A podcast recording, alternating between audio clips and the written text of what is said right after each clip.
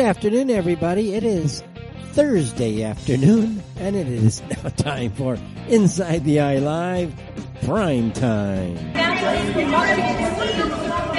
Hey, Fetch. Hey, Fetch. Quiet, quiet. Go ahead. She's she's asking a question. Don't be rude. Don't be rude. Hey, Fetch. Did that woman really say you have garnets of steel and a mind like a freaking laser? Mary, you can't be asking questions like that. This is Inside the Eye Live Prime Time. Why not? Aren't we broadcasting from the Middle East? Well, yeah, but we might be seen as being politically incorrect. You know, the problem is everybody dumps people when there's a, like a sign of, of political incorrectness. Fetchan, you're always politically correct. Heck, thanks. Does does that mean we can talk about dumping the Israelis tomorrow? I'm sure you will probably say quite a bit more than that. And now coming to you live from somewhere in the Middle East, this is Inside the Eye Live Prime Time with your host, The Fetch.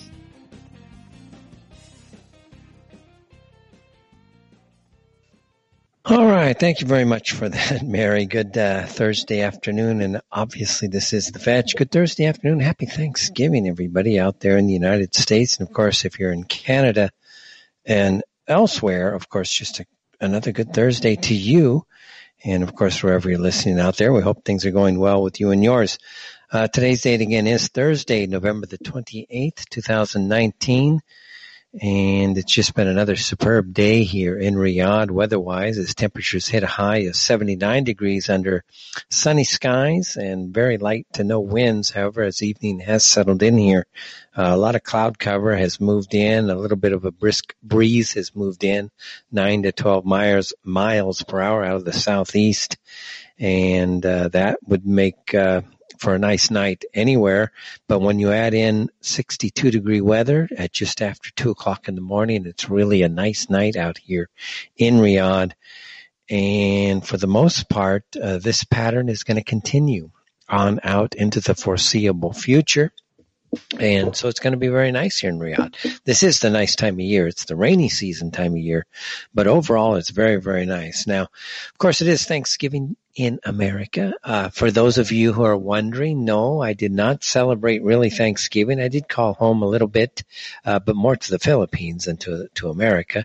Uh, spent some a lot of time on the phone today. Uh, things are going well back home, and uh, but my Thanksgiving dinner, everybody, and I'm still thankful. Believe it or not, don't worry, I'm still thankful.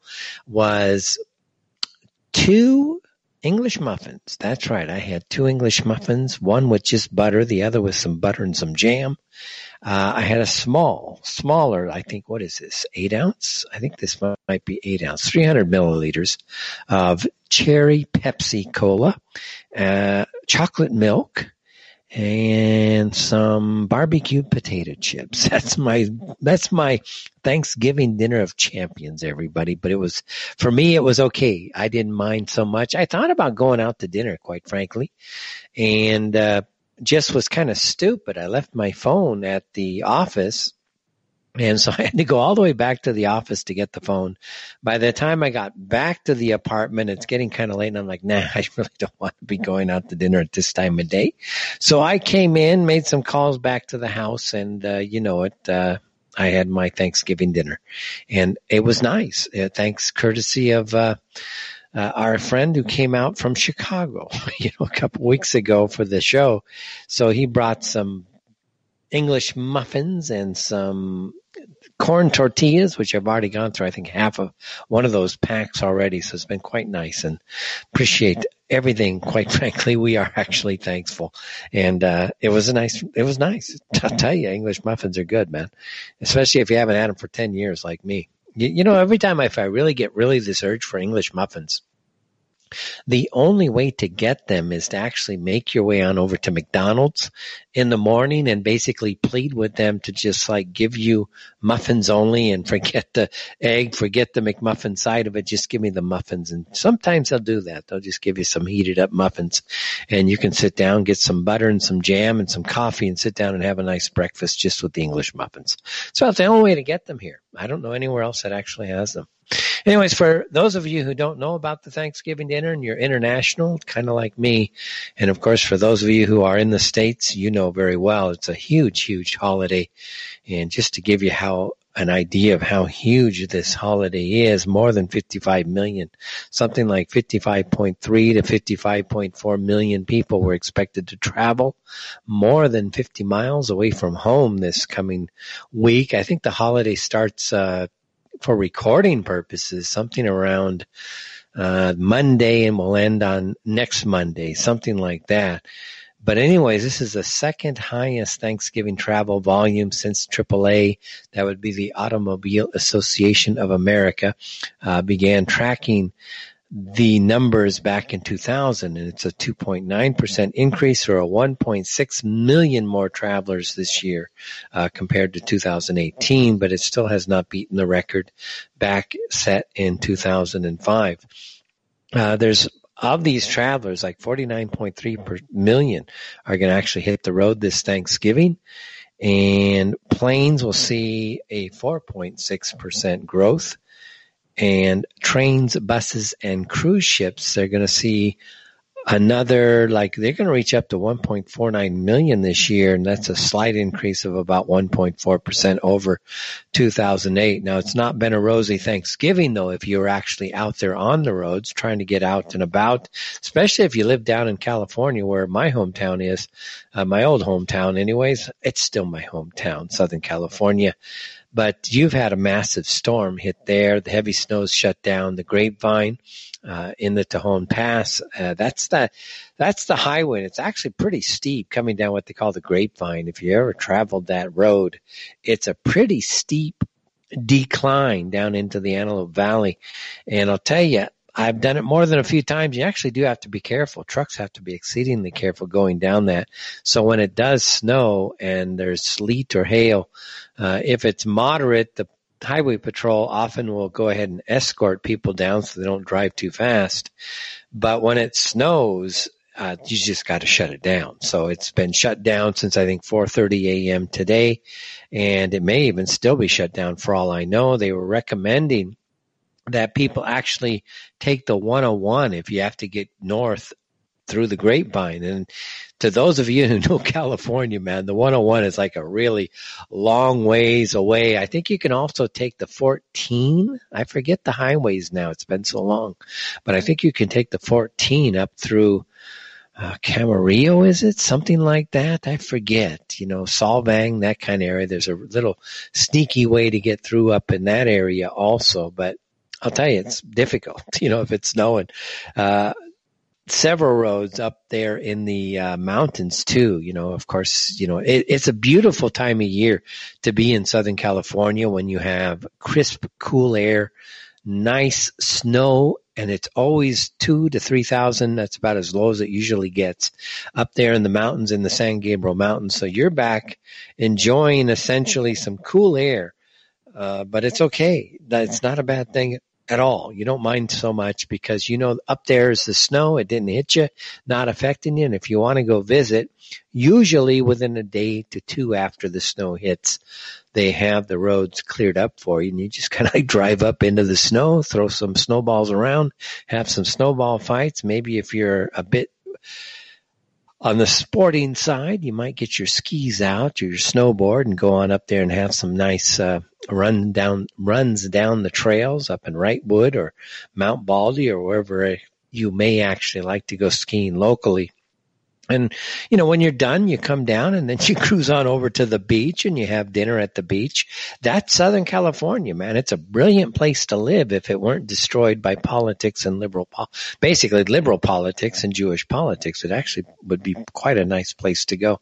I heard that Donald Trump is, you know, says that the leftists are declaring war on the name Thanksgiving, and uh, they're saying, no, that's fake news. That's fake news. But there are actually some universities out there that are trying to decolonize uh, the idea of Thanksgiving. So in a way, they are already beginning to assault again what is probably the most popular, if not Christmas, Thanksgiving. It's got to be number two.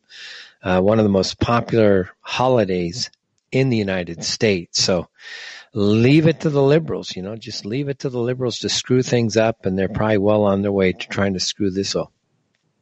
Just to give you an idea, some of these cool figures, I got a whole list of items coming out of this thing.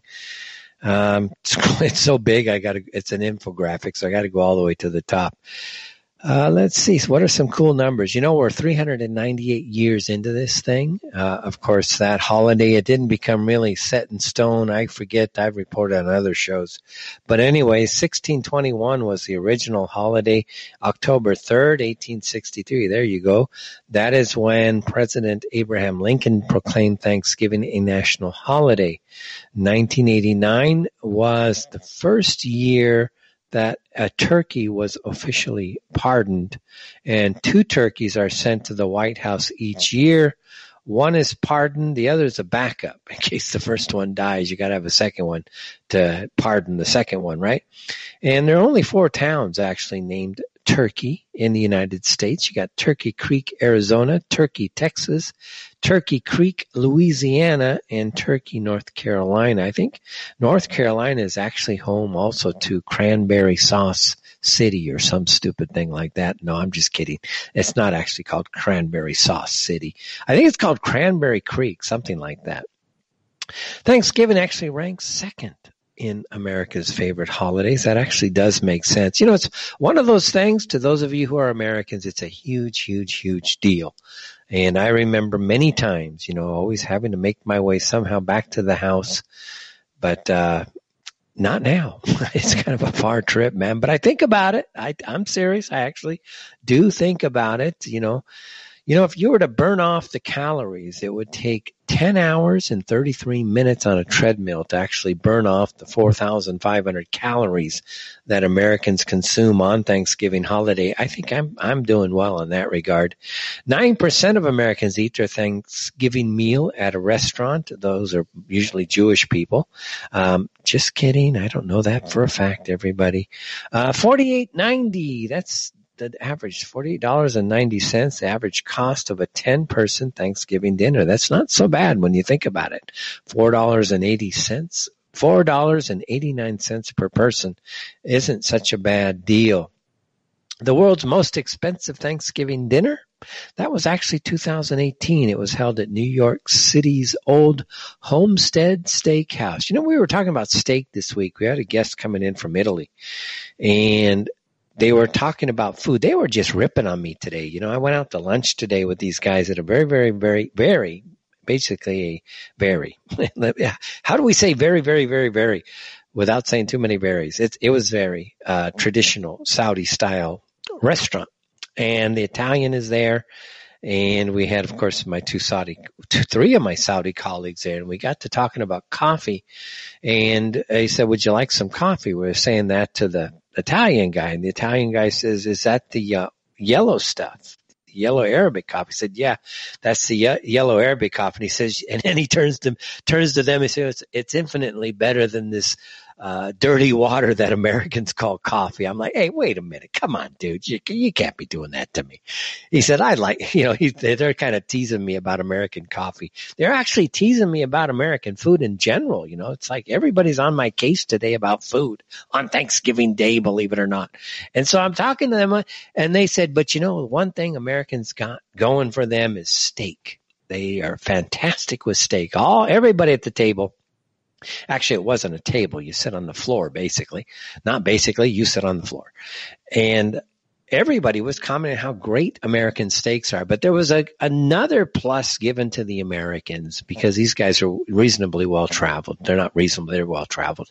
They said the difference between America and the rest of the world, especially Saudi Arabia, in fact, is, is this idea that American food, at least to their palates, maintains its consistency, its consistent quality year after year after year. So if you go have a steak at a particular steakhouse and you come back two, three, four years later, you, you get what you feel is a very good steak. Now they actually admitted in a conspiratorial tone that perhaps who knows what's in that steak nowadays, but they said the quality, the consistency is there. He said here in Saudi Arabia, you can go to a steakhouse and boy, wow, the first week, two months, The steak is fantastic. Six months later, it just, it's gone completely downhill. It's gone south relative to quality.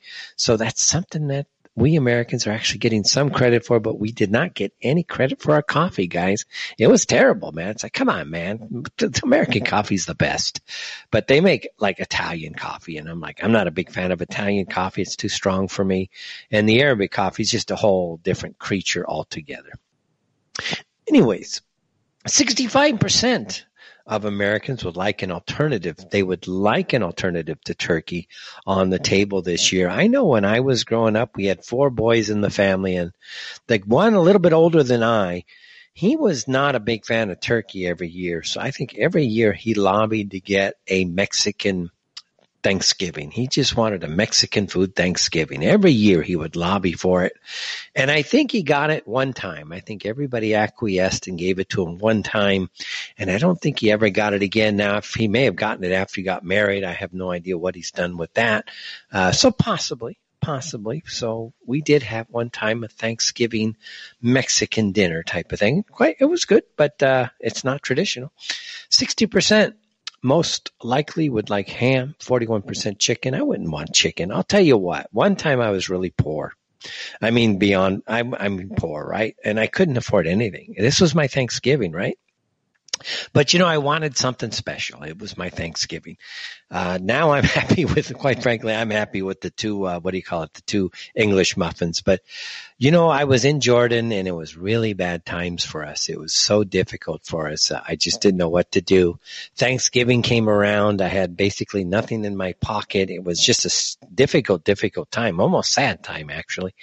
But what I did is they have in Jordan this chicken that's actually stuffed with rice and some vegetables. And I took like whatever money I could gather together. It was like $7 to buy that darn thing. And I went to the store where I knew that they make these. It's not a store actually. It's a restaurant and they kind of bake it in some plastic and uh, all the juices and everything stay inside. And I went and I brought it home. I said, Emily, we're gonna we're gonna have a traditional Thanksgiving dinner. I had her make up a little bit of rice and some vegetables, and we had chicken. That's right, we had a chicken dinner. And uh, I'll tell you what, you got to be thankful for what you got, guys. And of course, that's what the holiday technically really is all about. Uh, 100,000 questions is going to be answered by Butterball. If you know Butterball, it's the big turkey brand out there. They're going to actually answer over 100,000 questions by their technicians between November and December. That's a lot of that's a lot of phone calls. 70% of Americans say it's not a proper Thanksgiving meal without turkey. 70%. 72% of Americans plan to attend a Thanksgiving dinner with five plus people. Now, I don't know about you, but with my political views and my knowledge of what's going on, uh, going to see five plus people in my family with my views would be probably one of the most uncomfortable experiences going today. Uh, I'm not sure I could handle it. I'm kind of estranged from the family for the last 20 some odd years. So it's long past me, quite frankly, this idea of going back home in that degree. But man, five, can you imagine five plus people and not a, not a one whit of those people has any clue about anything that we discuss here on Inside the Eye Live and Inside the Live Primetime. Favorite foods. Okay, here we go. 39% turkey, 23% stuffing, 12% pumpkin pie, 9% mashed potatoes, 6% sweet potatoes, and 3% cranberry sauce. Now, turkey, yes, I got that. You know, every year, every year, I don't know about you guys trying to eat through that Thanksgiving dinner, but we would have stuffing every year. Every year we would have stuffing.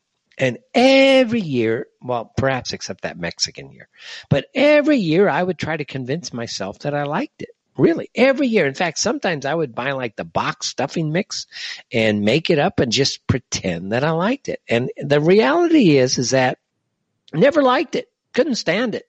Uh, tried to do whatever I could to pretend I liked it. I just never could take more than a couple bites and it just never grew on me. I was just not a stuffing guy.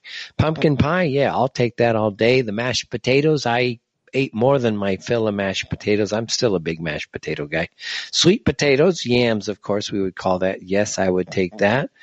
So there you have it. You know, 63% of Americans think they're cool on Thanksgiving. That's because they're drinking wine instead of beer. Uh, I was rather, you know what?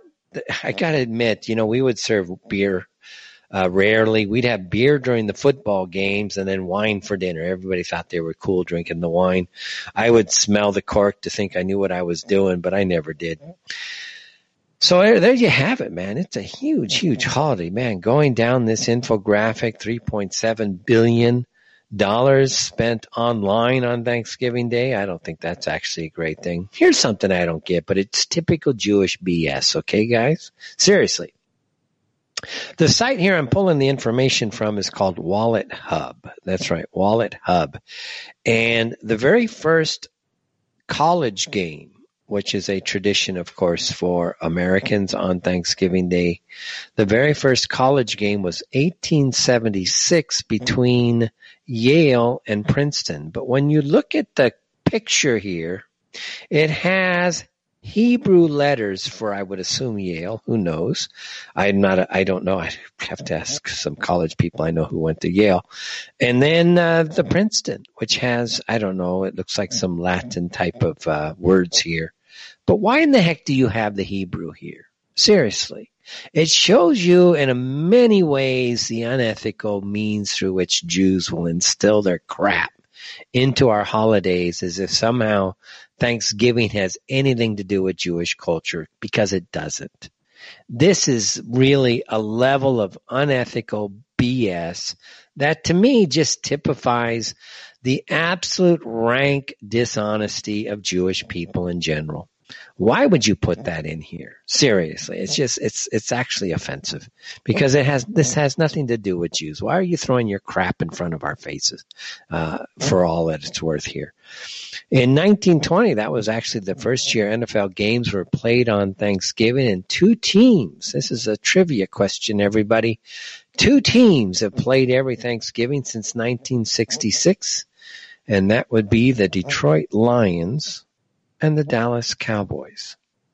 And so there you have it. I'm not sure if you actually knew that, but it's true. Detroit Lions and the Dallas Cowboys. So yeah, huge holiday, everybody.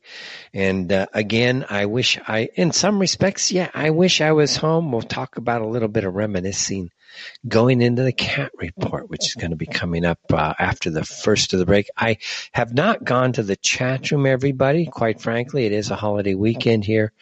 Uh, let me try to get there now. Uh, InsideTheEyeLive.com.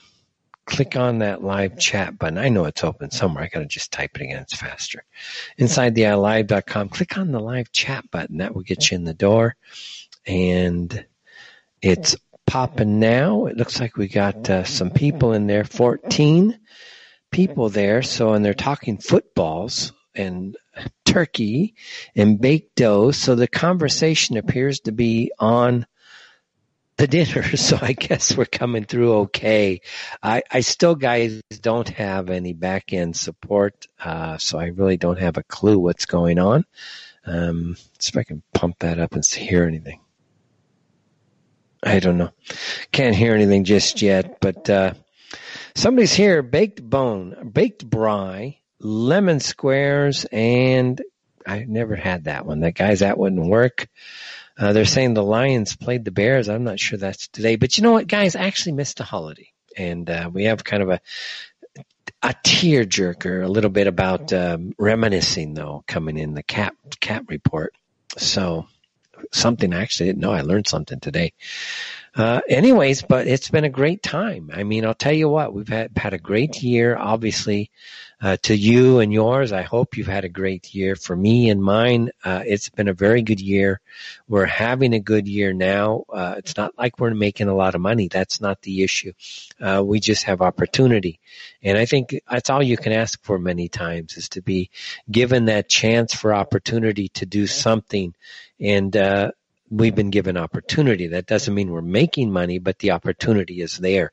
And you can just work hard, hope for the best, and do your best and smile. I was telling people, you know what? You got to smile more, quite honestly. You can't be always angry and upset because nobody likes you if you're angry and upset. So a lot of times I have to encourage people look, smile a little bit. It's okay. You know, things are bad and sometimes, but no matter what, you got to put that smile. I used to tell people, you need to put on a Buddha smile. And I remember, uh, I don't want to talk about that one. It's a little bit lurid there. And it's Thanksgiving. It's mixed company, I'm sure, right now listening to the show. Uh, but nonetheless, nonetheless, smile a little bit, everybody. Try to enjoy yourself. And I know it's not easy. This oftentimes, believe it or not, is the holiday seasons becomes one of the most depressing times a year for a lot of people out there. So just just do what you have to, but obviously, but smile. Hey, it's okay. It's okay. We'll get into some mean, tough stuff after the break here. It should be coming up uh, any minute. Again, I do still to this day now don't have access to anything here, so we're going to try to do our best with the timing here. And I can't promise anything because I can't hear anything but we're going to try. It's 225 now. I don't know if we go at 226 or 227 on the hour, to be honest with you. Let me see something here. Yeah, I think it's only a few second delay. That's actually not bad. Not that I want to do that. It's kind of lame, but still, it's not bad. Um, any, anyways, we're at 226 now. Let's see if they're going into a break. Okay, I can you know what? They've actually, I just, for the heck of it, I went to play the VLC, used the VLC, and I actually pulled off the server to see how well we're doing. Oh, they popped it up for me. How nice. That's cool. Uh, they popped it. Good job, guys. Thank you very much. See, they're listening in the studio. There you go. We're getting some attention today. Um, let me turn this off for a second because I don't like that. It's hard to talk and hear myself talk. So, uh, yeah, we're getting, uh, kind of hard to see. Yeah, it says break started here. Okay, great. Thank you, Mr. Graham Hart, for being my producer here. It's the fetch, everybody, inside the Eye Live, intelligent, actually inside the Eye Live prime time. We'll be back with more on this Thanksgiving Day right after this. Okay, everybody, we're back. I understand the break's over. For some reason, just I was trying to play the bumper music, everybody. And, uh, well, you know, Dead Air is good. This is called Radio 101, okay? And it's just, uh, it's good. Dead Air is good because it's Turkey Day. Uh, but no, I was trying to play the bumper music and it's just not piping out. It's like, what the heck is up with that? Uh, it's just not piping. What can I say? It's just not piping. Why? Why? Why?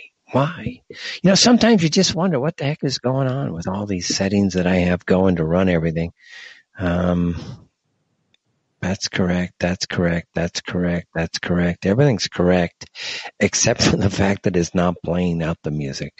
I have no idea. But anyways, we're back live. Happy Thanksgiving again to all of you out there. It's listener, sponsor, and supporter radio. Again, guys, they, they're, they're doing what they can to keep the network up and running. I know that for sure.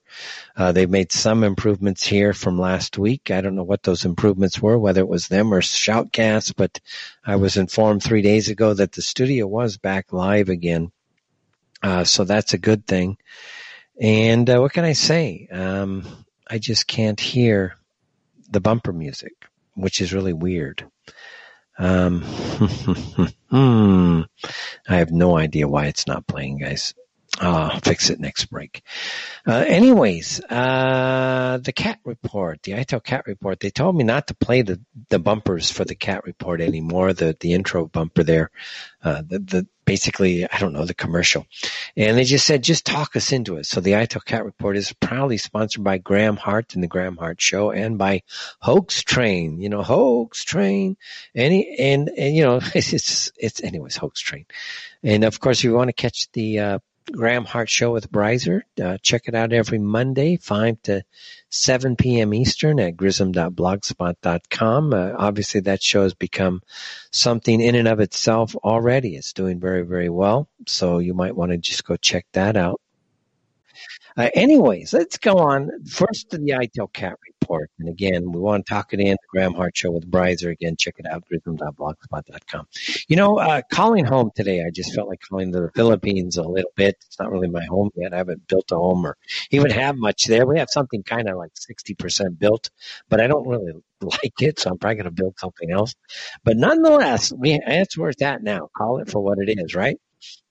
So we were you know, this is the, you know, basically at the end of the month, you got to pay salaries and stuff like that, get the bills paid, all the things that are going on in the Philippines right now. And, you know, basically it's actually costing me a lot more money actually in the Philippines than it is in Jordan, but we have things to show for it. It's, it's a lot better now than it was for sure.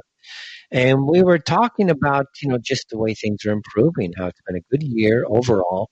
And what I learned today. I didn't know that. First of all, the kittens are running all over the place. We've got these five fresh kittens, and they're doing great. They're all healthy. They're cruising around. They're not like my spoiled brats. They eat various different foods. You're not like you're having to spoon feed them delicacy type of food, so it's not going to cost us an arm and a leg to feed them.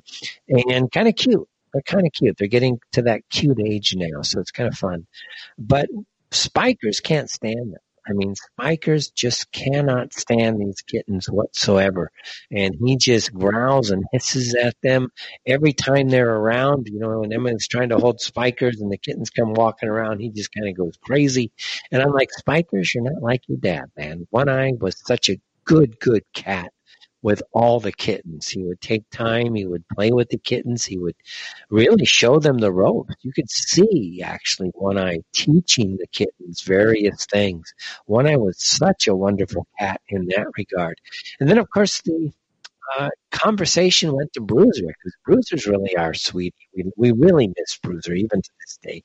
And so what I didn't know until today was that as a good luck charm, uh, Emily, when she buried Bruiser, she cut off the whiskers. And if you knew Bruiser, and I found this a little barbaric, but I'm just going to tell you the story, guys. Uh, so she cut off his whiskers and his tongue, because he didn't have teeth on one side of his mouth, his tongue always fell out of the mouth. And so basically he was always like slobbering all over the right side of his face. And he looked terrible all the time. We always had to give him a bath because he just looked terrible and started to kind of, that would make you smell terrible also.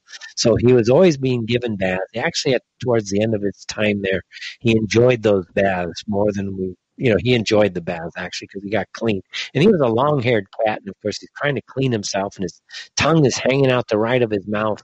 And what she did is she clipped, Emily clipped like the tip of his tongue, the part that was hanging out of his mouth, clipped it, then wrapped this into like some tape.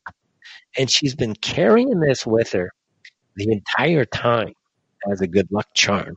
So she says every time she's getting low on money, she basically says, Hey, Bruce, I need some help. And she says, usually some customers will come through the door and she'll get something that is actually pretty positive.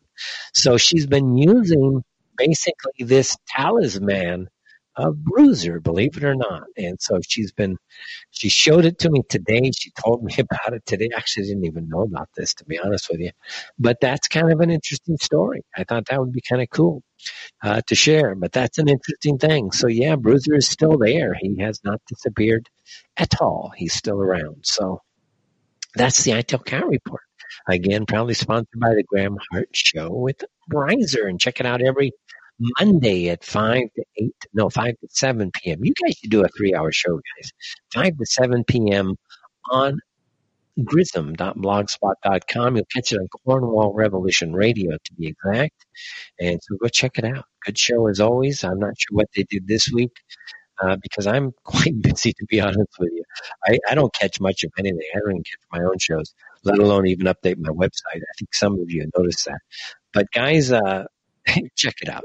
That's all we got to say. And now I would like to play the Oy Vey moment, but for whatever reason, it's not going to play. So I could probably just cue it here and see if it plays, but somehow it's not going to play. I don't know what's going on. Let me try. Let's see if it plays. Nope. It's not playing. Maybe it's playing for you and it's not playing for me. Let's see. Those two buttons are down. Yeah, that's good. That's good. Yeah, I have no idea why it's playing. That's good. That's good. Everything looks good. I just don't know why it's not playing in my headphones. I can't hear a thing. If it went out, guys, I can't hear it. So sorry about it. It was the Oy moment, proudly sponsored by the Andrew Carrington Hitchcock Show. And again, he's got shows going every Monday through Friday, 11 o'clock a.m. to 12 o'clock p.m. Eastern at Eurofolkradio.com. We did record a new Eurofolk, I'm not Eurofolk, a new show, Fetch on Fridays yesterday. So you definitely want to go over to Eurofolk Radio, I guess tomorrow, 11 o'clock, and check out that show. It was recorded yesterday.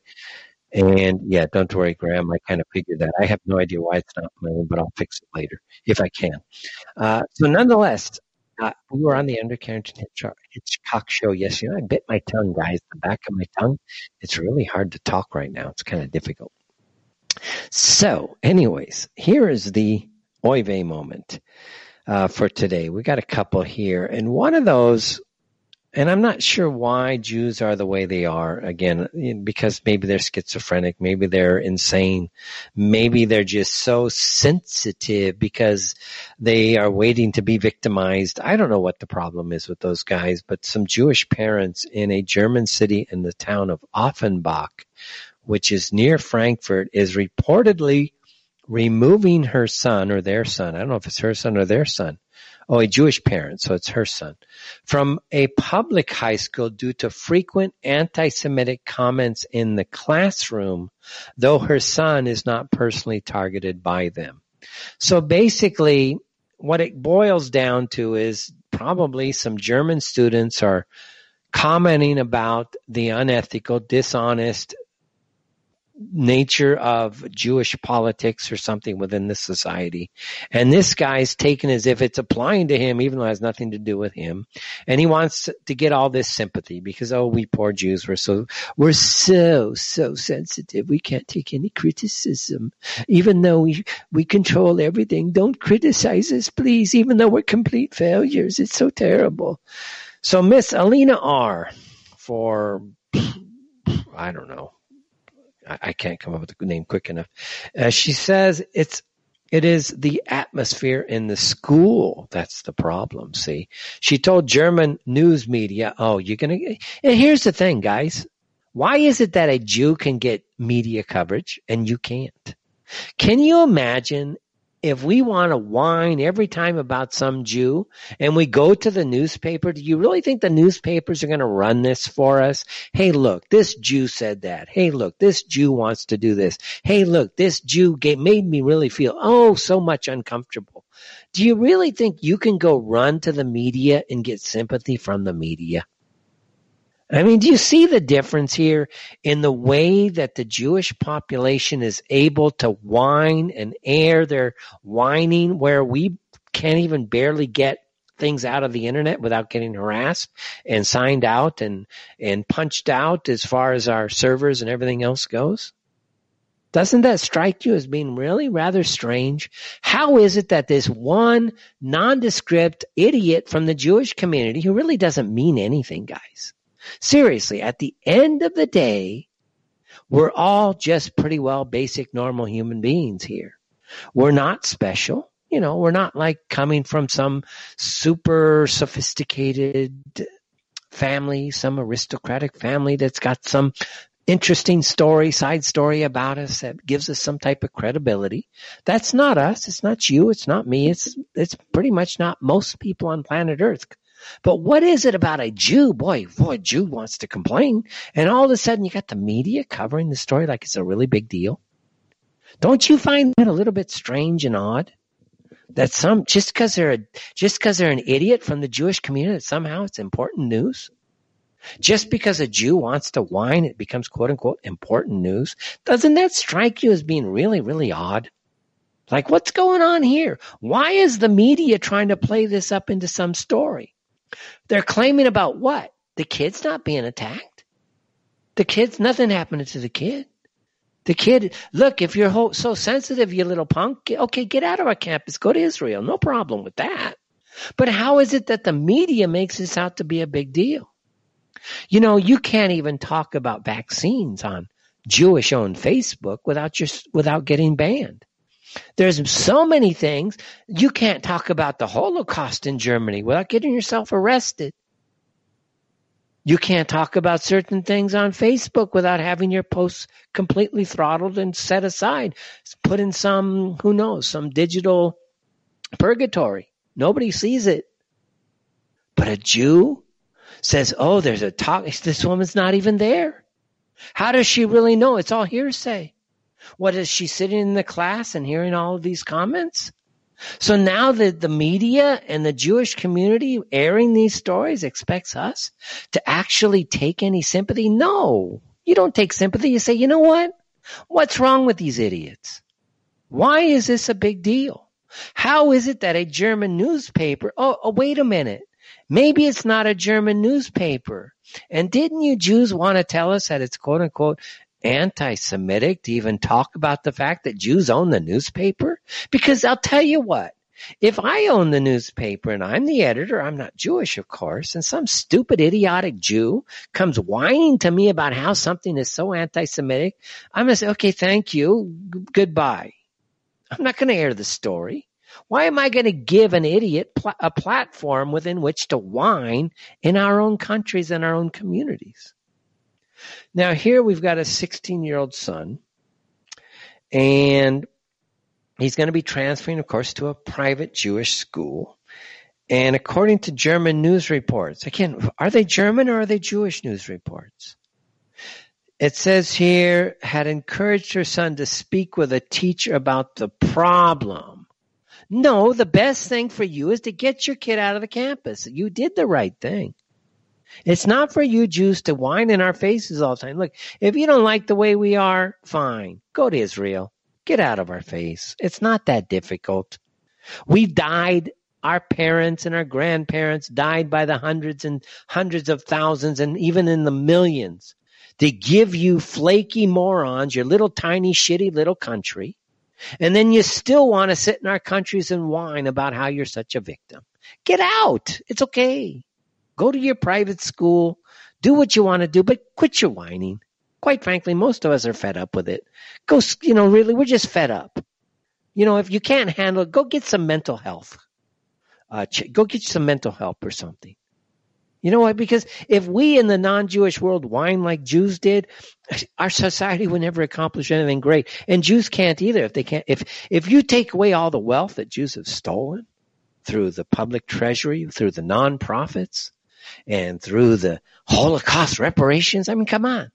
You don't have to be a victim of the Holocaust. You, obviously, didn't die. You ain't a victim, moron. And yet you're going to take $2,000 for life? Yeah, you give, why don't you give all of us, Jew, we should demand from the Jewish community with all their wealth that they give us $2,000 a month for life because we're a victim of their Holocaust of us. I mean, it's traumatic knowing that they've killed so many of our, our brothers and sisters from days gone long ago. And then, of course, as always, in a Jewish world, there's a group. In this case, it's called the Central Council of Jews in Germany. It's like, you guys are such morons. Seriously. Are you supposed to like, is this supposed to give you credibility?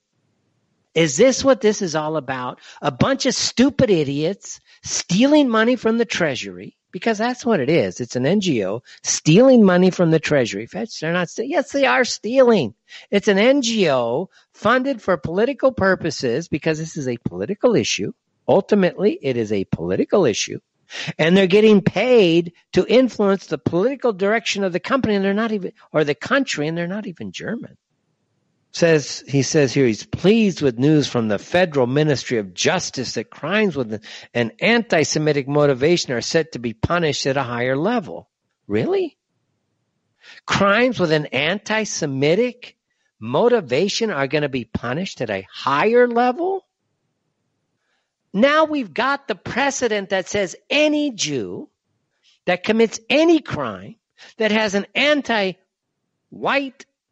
it doesn't have to be, if it's any crime that affects anybody that's not Jewish, should be treated equally at a higher level. In fact, they should be smashed entirely because this is their precedent.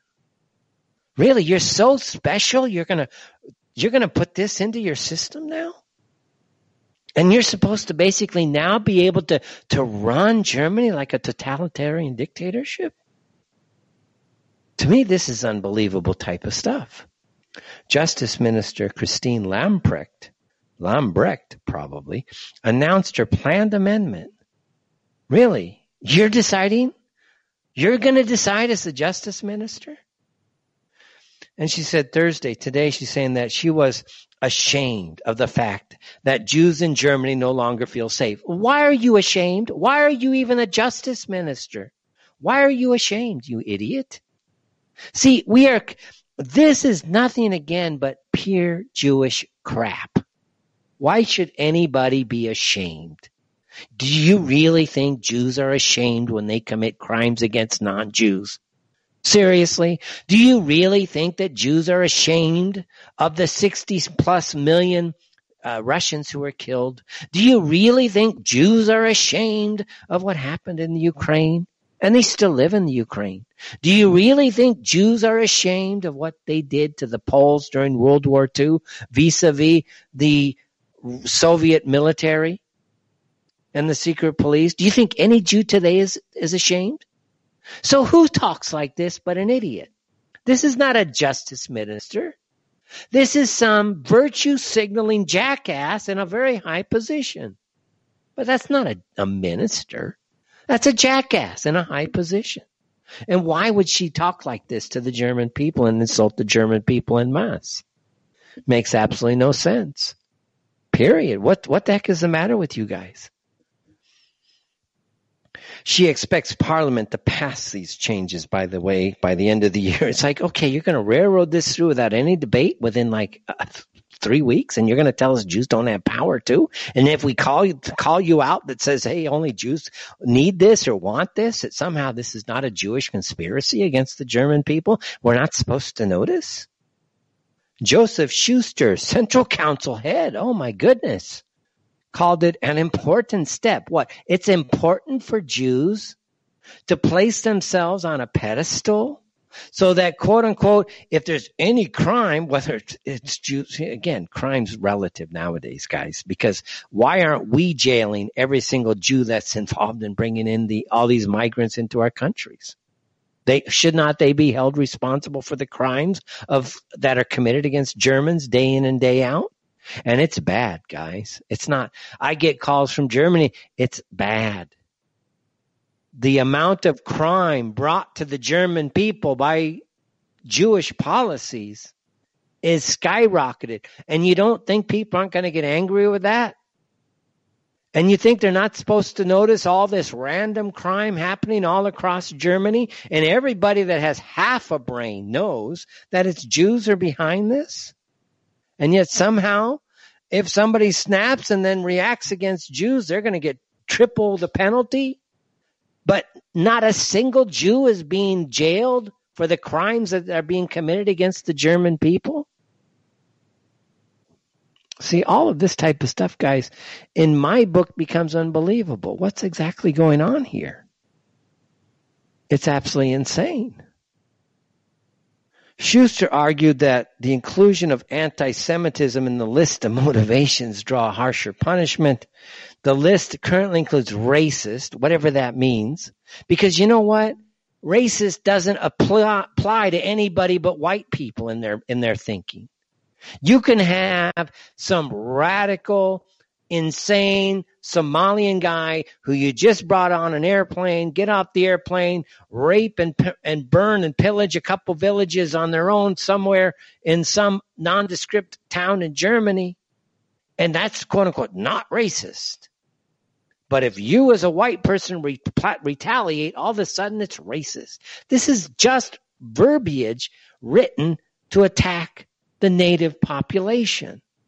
The people behind this language are treasonous, seditionists. What the heck is xenophobic? Again, if you want to have your sexual preferences, keep it in your keep it out of our our doors. Keep it out of our public spheres. Otherwise expect some retaliation. And quite frankly, we should not be all that concerned about it anymore knowing that these people are retaliating against us for nothing, basically. And then they talk about other inhumane motivations. What what would be in, in, inhumane? Bringing in thousands and thousands of migrants to rape women in a village? That's not inhumane. Again, this type of language is pure sedition. It's pure pure pure sedition. Here's a proof of the Holocaust. Bergen-Belsen, Bergen-Belsen ledger allowing survivors to remarry to be auctioned.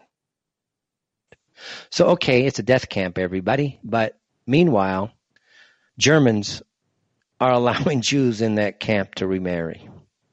But it's a death camp. Yeah, right. You, you know, you Jews are stupid. But the problem is they control so much of everything that they you just can't say that typically. But imagine, you, you know, they're auctioning, auctioning a ledger about people getting remarried inside of a quote unquote a death camp. Yeah, right. Whatever, dudes. Again, it's stupid.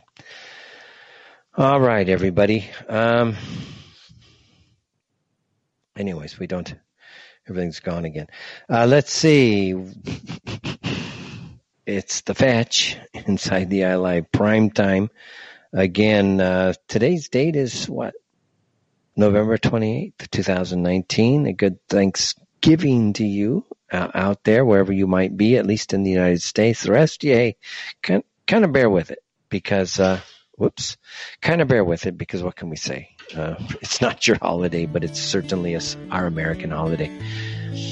Uh, we're going to be going into a break anytime now. Telephone lines, you'd like to call in. Uh, let's see if that's going to work. 1-323-275-1314. That's 1-323-275-1314. And it sounds like we're in a break now. So it's the Fetch again. We'll be back with more right after this. Hi, everybody. Welcome back. It's the Fetch inside the Live Prime Time Thursday, Thanksgiving in America.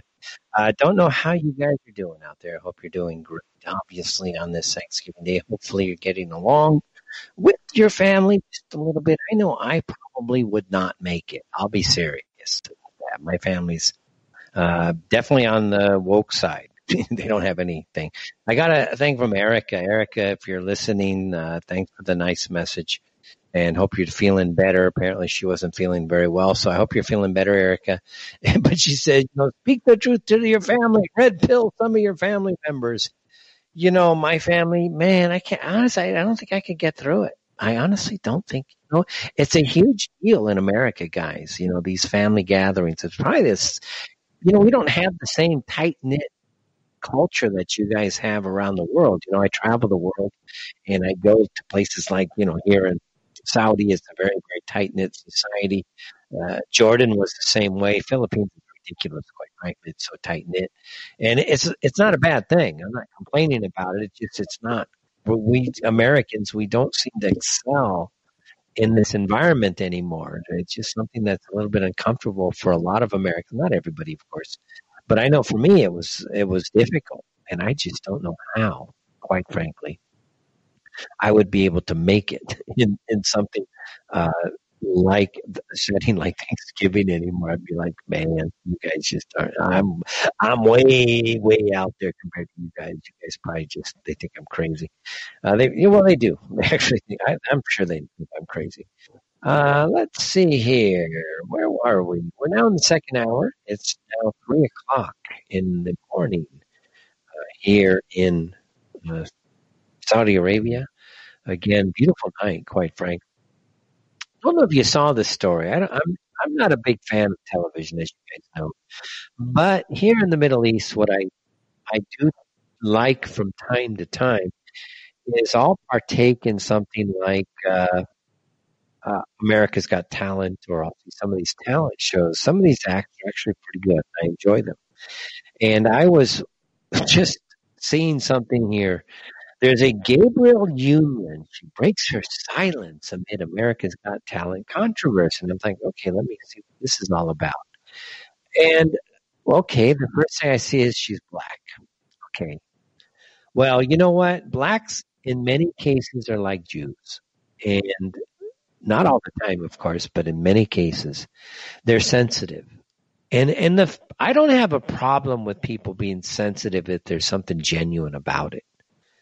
But what we find nowadays is within this leftist loon nut house that they want to build for us, they're not sensitive because they're sensitive. They're sensitive because they just want to dominate. They want to control. They want to use this hyper quote unquote sensitivity for the express purpose of confining your actions, confining your words, confining how you speak. And when you break all of that down, it is a bullying type of mentality that is toxic. It's destructive. You cannot have a rational conversation with these people. You can't even have a healthy relationship with these people because you're the one being the more intelligent, being the more rational, being the more pragmatic. You're the one that's always having to adjust your nature, your behavior, your words, your actions to suit the bullying, domineering nature of these absolute lunatic flakes. And I'm looking at this picture. Oh, bright, smiley black girl. Okay, oh, great. Ousted America's Got Talent judge Gabrielle Union took to Twitter on Thanksgiving with a thank you message to her fans. So many tears, and so much gratitude. Oh, give us a break. But her reference to the controversy surrounding the circumstances of her departure from AGT or America's Got Talent just after one season was far more subtle than the than the that's terrible writing, guys. Who wrote that? That's that's terrible grammar. Uh, that's terrible grammar. Nobody can read that crap. Uh, according to an initial report by website uh, Love. Scott, later expanded upon by Variety, Union was let go after allegedly complaining of toxic workplace culture and speaking out about problematic, racially insensitive segments on the show. Now, let's be honest here. The problematic issue isn't the acts. Because we've been watching this play out now for the last two to four to five, six, seven years, some of us even longer than that. The toxic culture is coming from this union in all probability. I'm just talking about from a rational observation because it's about time, quite frankly, that those who want to impose their domination over everybody else through this kind of subtle bullying, it's time they get taken down. It's time they get wiped out, destroyed, because that's what they want to do to everybody else. We know when she starts talking about racism, well, give us a break already. We're tired of hearing about this crap. I know I am. If you're going to come to me and complain about racism, well, I got I got news for you. I don't want to hear about your bullying BS. Get out of my face.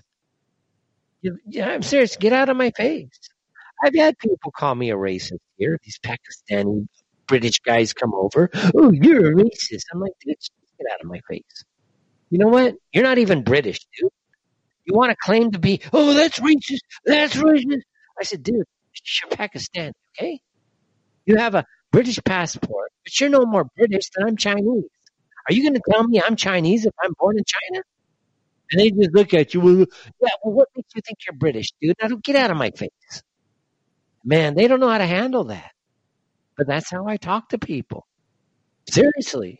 On the workforce. Then I call up my boss and this guy's going to complain to me about my racism. I don't give a crap. Because this guy's an idiot. I will not accept these bullying scumbags to push me around anywhere. And that includes the workplace. If they want to have this attitude towards me, I'm going to do whatever I can to neutralize them as just as much.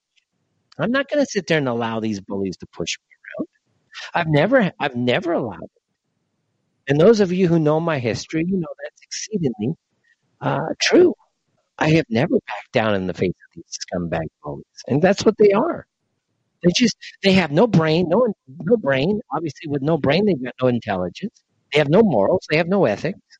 Obviously, with no brains, you're not going to have any morals or ethics either. And yet, they're going to dominate and dictate what I can do and say in any environment. Are they crazy? Are you crazy to think they should?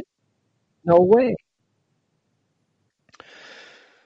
You know, moving on to some American politics, you know, lots of leaks and leaks and leaks are starting to come out about the spying. And, you know, all of this stuff, it's like a circus in Washington. You know, the, the conservative treehouse came out with that story. More IG report. New York Times report says FBI spies placed in and around the Trump campaign were not spying on the Trump campaign. Oh, give us a break already. Following the IG report, it says draft reviewed by the principals within the DOJ FBI small group under investigation. More leaks are submitted to the New York Times. Why is the New York Times printing leaks? Hmm, makes you wonder. Uh, each principal can provide feedback for inclusion in the report. However, all feedback added to the report generates an IG rebuttal. Keep this in mind because these leaks are the feedback and the leakers have no idea what the IG rebuttal will be. The more the principals obfuscate and justify conduct to the IG in their feedback, the stronger the rebuttal to that feedback will be in the final report.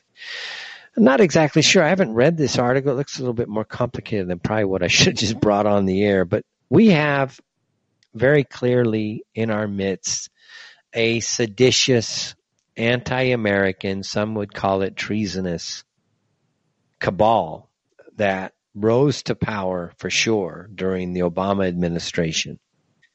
And Obama himself was probably a plant, a political plant. He was not American. Uh, many say he's Kenyan. Uh, probably was. It's kind of funny how you know we don't have any any history at all on this guy. He's just an enigma. He's there. Uh, it's so absurd. He's got his boy boy toy Michael Michelle as his wife, and everybody's supposed to pretend like they don't see what they see. Oh no, we don't see that thing flipping around while the guy's dancing. We, we're not supposed to notice all this stuff. You got Lynch, you got Comey, you got Sally Yates, of course Hillary's front and center, Andrew McCabe. You got Priestap, you got Nell. What is it? Nell or Nellie Ohr, I forget the, the husband's name. Uh, Lisa Page, Peter Strzok. All of these people are clearly complicit in a conspiracy against the United States. And we haven't even gotten into some of the departments of the Obama administration.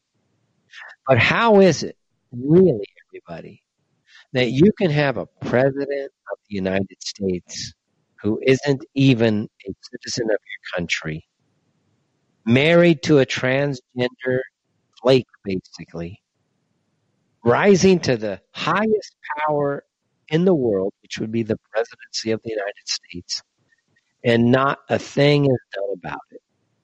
Nobody talks about it. Nobody says a whisper about it. Everybody pretends like they don't see what they see. We're all living in a pretend fairy world where whatever is really true, we just want to pretend it doesn't exist. And do you really think that some gay Kenyan guy ever had an interest in what's best for the United States? Do you really think that type of person is going to be able to go out and actually work for the American people? These are really serious questions because if, like an Obama is not even a legal president, this was a theft of the power that is behind the United States by a foreign enemy, a foreign element that took over our nation. And they are so powerful that you can't touch them. And then you turn to the American, let's say the Republican side, and Trump. And all of a sudden, Trump surrounds himself with all of these 9 11 co conspirators. And it's like we got the Obama side, which is completely seditious and treasonous. And then we have the Trump side, which is seditious and treasonous. We are led by nothing but sedition and treason in the United States.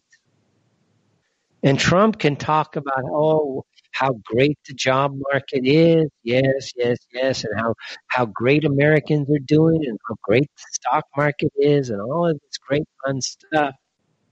But when you break it all down, you can't have a rat infested, viper infested political system because those people are going to turn on a dime at any second they get a chance on the American people. They'll just take out the American. You know, I saw the quote by Trump. He says, they're not really trying to silence me. They're really not going after me. They're going after you, the American people. And that's a paraphrase, but uh, I think that's actually pretty darn true.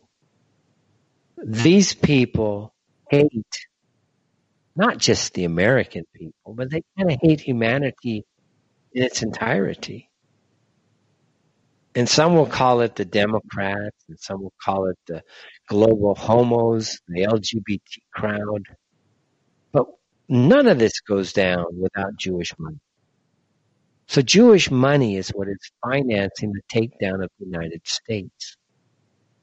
And that's not an anti-Semitic statement, really. It's just an observable reality. If you have a problem in your country and you can't discuss that problem, then the problem itself becomes self-manifested before our very eyes. And if I can't talk about Jewish power and Jewish domination, because that is quote unquote anti-Semitic, then what you're telling me is that Jews, by their very nature, are anti-American. They're a foreign occupying force, and therefore they are enemies of the United States. Consequently, we're almost back to a 1939, 1934, 1932 condition when Jews were so powerful, they could control the entire direction of the German people, even forbidding Germans from even speaking German in their own class. Well, aren't we kind of there today?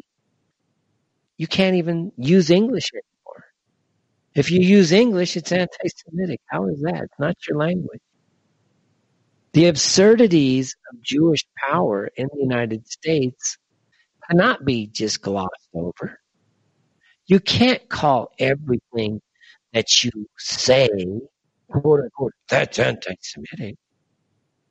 Because quite frankly, last I looked, America, what makes America and what makes America great, and what makes most of Western European, what makes most Western Europeans great, is that we have essentially a well functioning intellectual class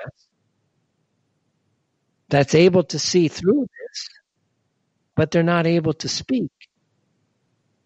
Now you go up the ladder. I'm not talking about think tanks in the intellectual class because they're not very intellectual. Half of the stuff I read, quite frankly, from the think tanks is just pure garbage. It's so agenda driven. It's like, dude, they're paying you guys forty to seventy thousand dollars a month or a year to to write this crap. Do you really get out into the world and see what's going on? Because I'll tell you, half I'm serious. Half of the stuff I read from Foreign Policy Magazine or some of these other think tanks that are focused on international politics, international relations, and geopolitics, it's just garbage. That intellectual class is lost. They're not even intellectual. We should, quite frankly, deny them their 501c3, whatever it is that makes them tax deductible and stop funding them. Why are we funding children who just make up fairy tales to push agenda? Because isn't that what we're doing nowadays?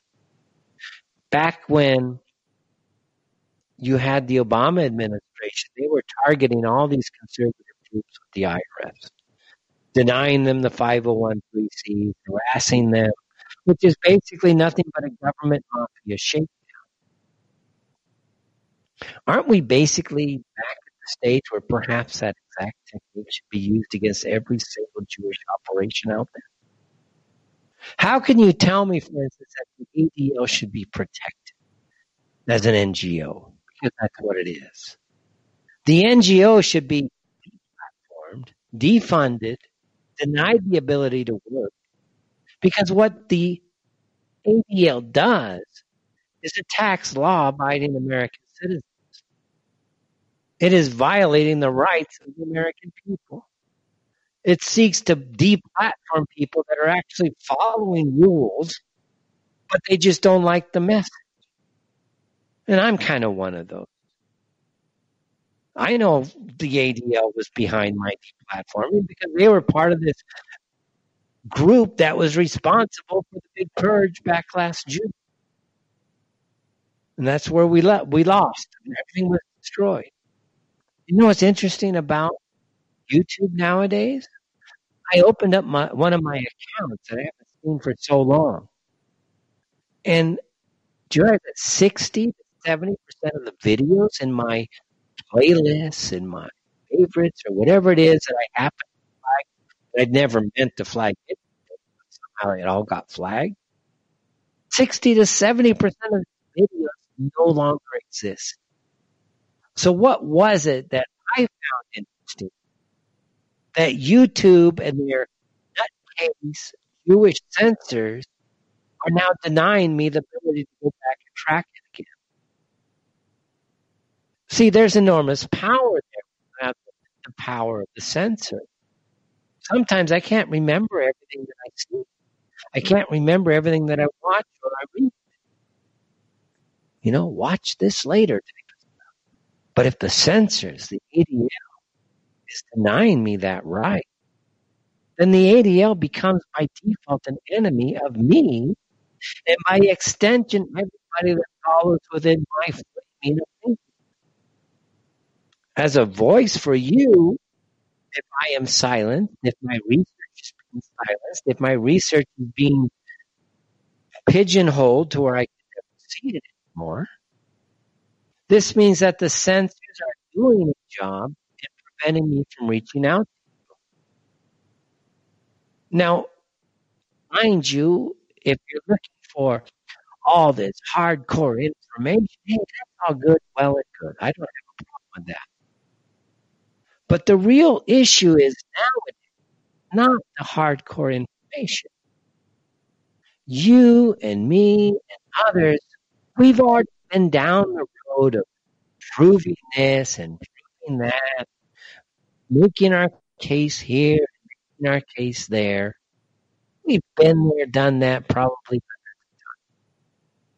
I remember posting it above top secret. What a classless group those guys were. And they would always say, I don't even know how they would do it. But they were able to know instantly if something was cut and paste. And I would actually sometimes cut it, paste it into my Word document, retype it into above top secret, and it would still come back and say, hey, this is this is uh, this is basically ripped from another website. You, you have to get the source, which means they had to be monitoring this stuff in real time. And then if you didn't do it, they banned. And I'm like, you know what? This has to be a link gathering operation where basically you're providing some intel operation with all of these links. Here you are making your case about this and that, and you're giving these links up. And guess what? As early as 2006, 7, 8, 9, those links were disappearing. Yeah, argue your case for us, Goyim. Show us where the links are so we can basically sweep them from the internet. That's very powerful if you can pull that off. And that's kind of what's happening today. The amount of resources that the state of Israel and henceforth Jews themselves have put into AI, artificial intelligence, and monitoring the internet is such that they believe they have the ability now to censor things in real time. And if they continue to do that, that is a violation of our rights. They are now de facto enemies of the American people. Who are they to tell us what we can read? Who really are these Jews? You can't say that. Think about it. Here we are on a Thanksgiving day, and we've got surrounded by family and friends. And how many of these family members are clueless because they just never had a chance to even get anything outside of their narrow window that they are so happy to look through. And anything that even approaches shattering their little tiny Overton window is being swept on the internet. Just think how much faster we can get things done if we simply ra- if we simply reined in Jewish domination of our peoples. Just reined it in. And wouldn't it be rather interesting if we have a real nationalist bent and we don't just rein it in, but we rein it in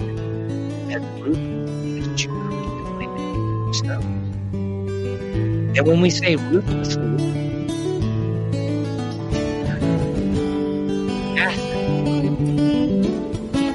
lawyers. You're listening to Revolution Radio at freedomslips.com. We'll be right back after this message.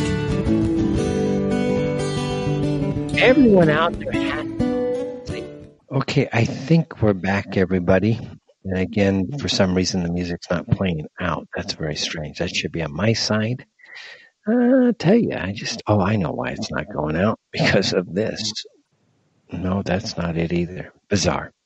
Guys, it's really funny what's happened here with everything. It's not cool, but it's not working. Uh, so I'm going to cut that, but that should be technically on my side, everybody. Just bear kind of with this. It's all screwed up for the now. We, we will be fixing it in the next couple months, we're sure. But for now, it's not. Uh, anyways, uh, final half hour of the show. Telephone lines you'd like to call in, say hello. I'm not sure it's going to work. One three two three two seven five one three one four. That's one three two three two seven five one three one four. Uh, be happy to take your call. I see why that didn't work. Just kind of move that up. Just kind of move that up. Kind of, why is it feedbacking? I have no idea, guys. Uh, anyways, at least it's better than what. Where were we, everybody? Let's see, where were we? Mm-mm-mm-mm. You know, another case has popped up again in the United Kingdom about uh, voices being denied. And when I mean voices being denied, I'm talking about. I'm not sure. Hold on one second. I saw that come in, but then it disappeared from my screen. You might want to try again to call back. Again, it's just uh, it just dropped off the screen, guys. Try again. Anyways, um, another case here where voices, political voices, are being denied simply because Jews are not happy with the way things are going in the political discourse. And it's really unfair. Quite frankly, it's unfortunate because from actually it's not really unfortunate because it just to me highlights the problems we have in the West within the political arena. But when you have, like in this case, and how many times have you heard this? If you are listening in the UK, why are you disappearing so fast? You have to try one more time. It's, uh, I'm going to turn off my phone here. It just drops the laptop and goes to the phone. So I'm going to turn this off, guys. Just bear with us here. It's just everything's acting up ever since they changed guys. I'm not sure why. We have to re- debug everything again. Uh, okay, guys, you can now try the phones. I've cut some of the devices off that's, that they were ringing through to. But you have a case here where the Scottish National Party has now suspended uh, an election candidate. And the only reason he's widely expected to unseat a key member, he was expected to unseat a key member of Labour's uh, cabinet, but he's basically being ejected only because of quote unquote anti Semitism, which means that Jews are telling the people of Scotland in this case, assuming this is up in Scotland, that hey, your your candidate's not acceptable to us at all. Your candidate just is not acceptable to us. And again, I'm not sure how that goes down so well. I'm not sure why that is actually allowed to proliferate in the political spectrum. It just doesn't make sense to me how Jews believe that this is okay each and every time that they play this game with the political circus that they do.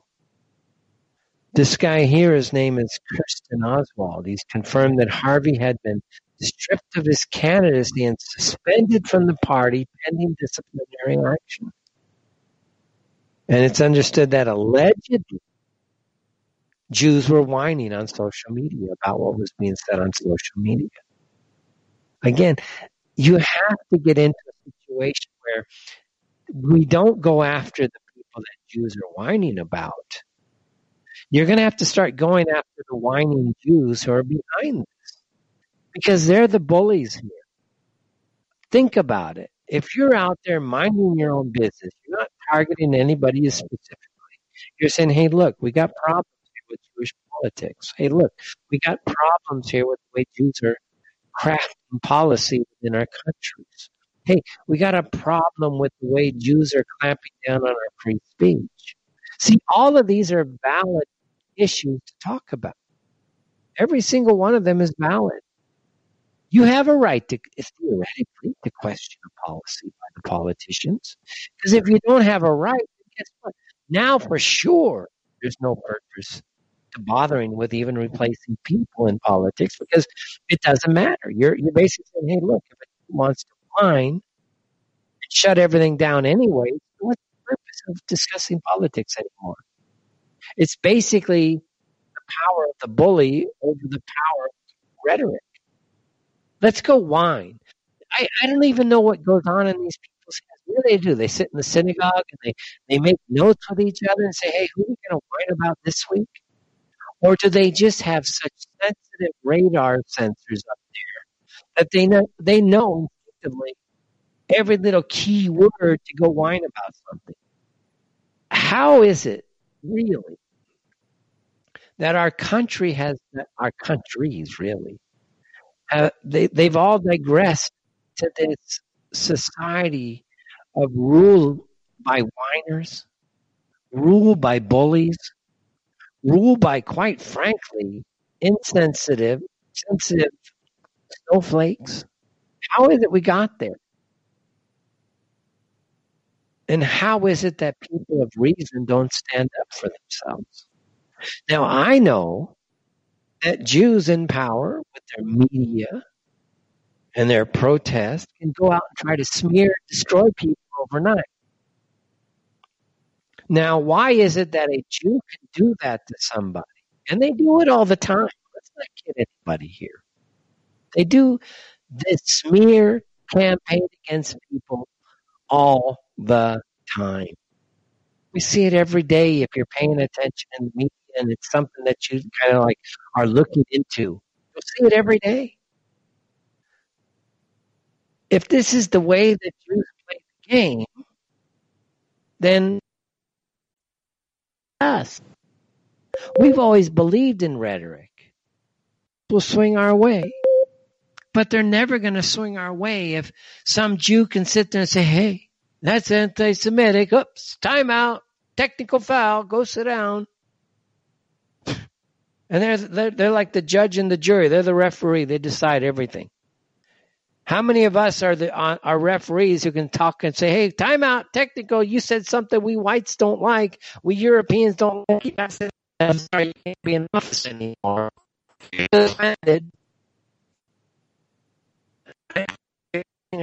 I've never seen it. Israel, one of their very first prime ministers, 1948 to May 19. Uh, I was just reading and then my whole screen changed. This is very bizarre. But he said here, he, he talks about this, and this is a direct quote. We should prepare to go over to the offensive. And you can carry this into Jewish politics even more so today. He said, Our aim is to smash Lebanon, Jordan, and Syria. The where point is Lebanon. For the Muslim regime is artificial and easy for us to undermine. We shall establish a Christian state there, and then we will smash the Arab Legion, eliminate Jordan, Syria will fall to us. We will then bomb and move on and take Port Said, Sinai, and Alexandria. This is the ranting of a complete jackass, to be honest with you. Because when you break down the state of Israel, it's a shitty little nation. It is filled with garbage people. The only thing that enables this shitty, crappy little place on the planet to properly function is its diaspora screaming anti-Semitism at every single type of policy protest that we have against them so that they can, can continue to feed this monstrous barbarity that it's really a blot on the human race. People like to tell us, oh, Jews have achieved so much. What have they achieved? Really, what have they achieved? Oh, we have so many Nobel Prizes. Well, yeah, well, anybody can join your voting club if you're Jewish. I'm not impressed. Oh, we developed this and that. Really? How did you do that? How much did you steal from the white man to do it? Oh, we're great innovators. Really? What are you innovating? How to how to lie and cheat and steal people? Is that what you've innovated?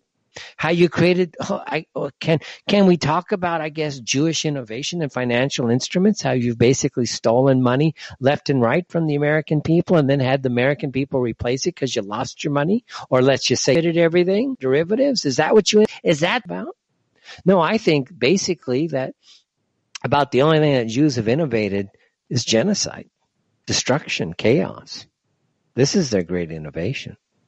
It's their main innovation other than that, I don't see where they have benefited humanity at all. Guys, we can't even talk about them. I mean, we can, but we can't.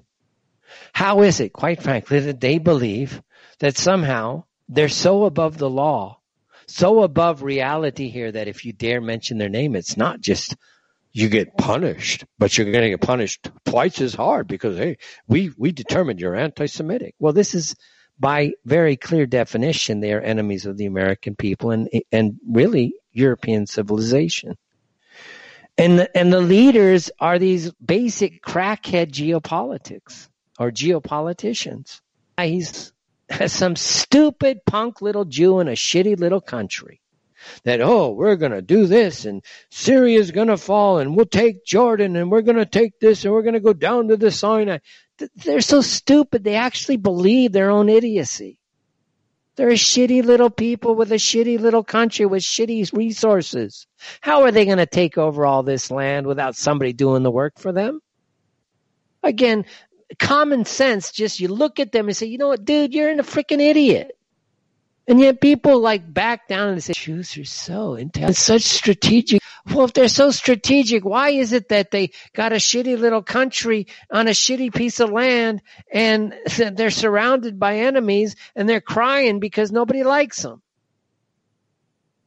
I mean, think about it. Did you hear Epstein's uh, by the way? Epstein had a plan leads to the idea that Epstein didn't kill himself and uh, he may actually still be alive. Because Epstein's plastic surgeon, did you know he died last month in a plane crash? Now get this. They filled the plane engine with the wrong type of fuel. yeah, like how's that happen?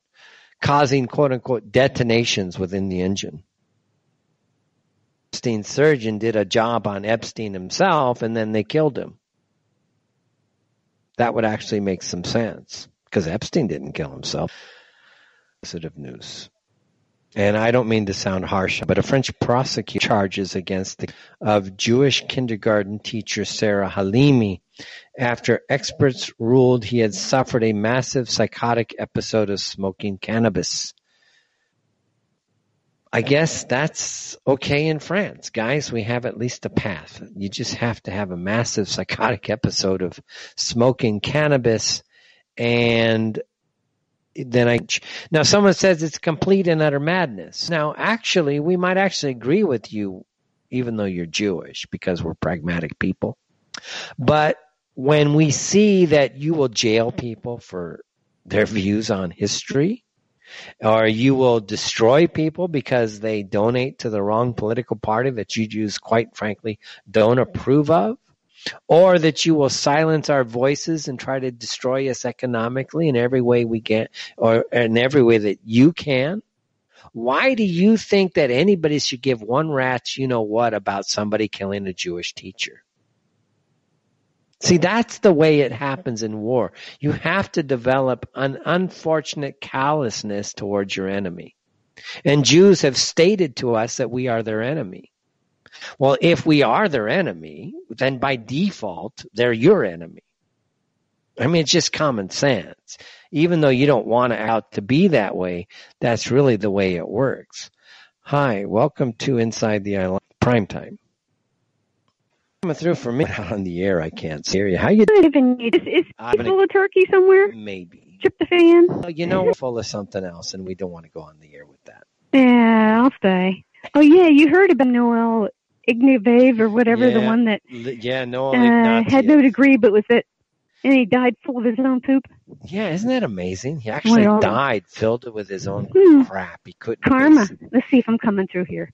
Yeah, you're fine. Try, try out that. Died filled Oh, it did come through. Okay. You're fine. For some people, I noticed that we're updating with st- uh, Skype would update itself, and then it wouldn't let phone calls merge in. You know, I I've been seeing calls come and then they like only last for like like a split second and they disappear. So I'm not able. You're the first one that actually I was able to snap before it disappeared on me. Anyways, hello, good morning. Yes, I wanted to try and just see. So did you have like Thanksgiving yeah, dinner good morning. Yeah, did you have Thanksgiving or dinner? Uh, yeah, you know, I I did my usual thing. I I do like intermittent fasting where I wait most of the day and then fix something to eat. So, you know, I had something I wanted to make, so no turkey. You know, it's it uh, I'll tell you what, Thanksgiving is for the younger guys because as older guys, we just can't eat that much anyways you know, we our metal yeah. our metabolism doesn't move quick enough to really enjoy a huge dinner anymore. So I really can't imagine sitting down. I saw Windmiller talking about oh all the pies they had at her house. Oh, I was getting jealous. now, that's one thing I actually wanted to do. I wanted to go out and go grab a couple cherry pies or get a nice American style cherry pie and uh, I yeah. left my I left my phone, and that took my all my timing, and my I just couldn't make it back. And so, all right, maybe I'll get the pie tomorrow. Well, you sound good. How do you feel? Pretty good? Uh, yeah, I feel fine. Actually, things are going great aside from just the issues putting things together on air. But uh, no, it's been going great. Uh, no complaints whatsoever. Very busy, very positive. Things are going great. So, again, not money so much, but the opportunities are there. And I think when you work hard, you want opportunity. That's the main thing. Yeah, we're still waiting for your pictures of the Adriatic or whatever you were going to post. Oh man, you know what? I got to get that done, don't I? Some nice pictures. They keep popping yeah. on my telephone. Yes, I got to pull them off my phone. I have them. Some beautiful pictures of Italy. Italy was mm-hmm. beautiful. In fact, I had one of one of the clients we saw in Italy just showed up today, so I was with him through most of the afternoon uh, sharing with him Saudi side, and that's not nice. As it's not as and uh, mm-hmm. they they've got their meetings, and we had our meetings. So let's, we're just waiting. I mean, things are changing drastically here in Saudi Arabia. I know some people recently are they? Oh, very much so. You know, one day this week in a good way? In a very good way. no in a very good way. Somebody last week sent me Excellent. something about a video about how women trying to escape from saudi arabia. And and i'm like come on man. This is first of all it's a bbc production. So it's it's, it's already propaganda. And if they really were honest uh, they would have also told you that the laws that were preventing travel and it was a problem but we're trying to work. Have been dropped. I, I think they're doing this those yeah, they're doing this everywhere. You know, some some of these uh, riots are legit and and they're making their mark, and some of them are just a bunch of hot air. Uh, Ole Dammegard, and when you uh, blow the cover on a staged event, it's called Dammegarding now. And wow. he took care of about 39 of them that were supposed to go down around uh, the uh, UN Day, October 24th or whatever, right a- right after that uh, Trump came came out with the Baghdadi thing. So a lot of false flags didn't get to happen. Staged events, so Well, that's a good thing. But he you. was saying, you know, he had left Sweden years ago and lives down in the south of Spain, and they drove all the way from south of Spain up to Sweden, and they kept getting these reports about all these riots here, there, and everywhere, and there were none. Yeah, I believe that the So- media really is fake. They, Mhm. re- they really are like fake. the stuff about, yeah, like poisoning Trump. That may or may not had been anything.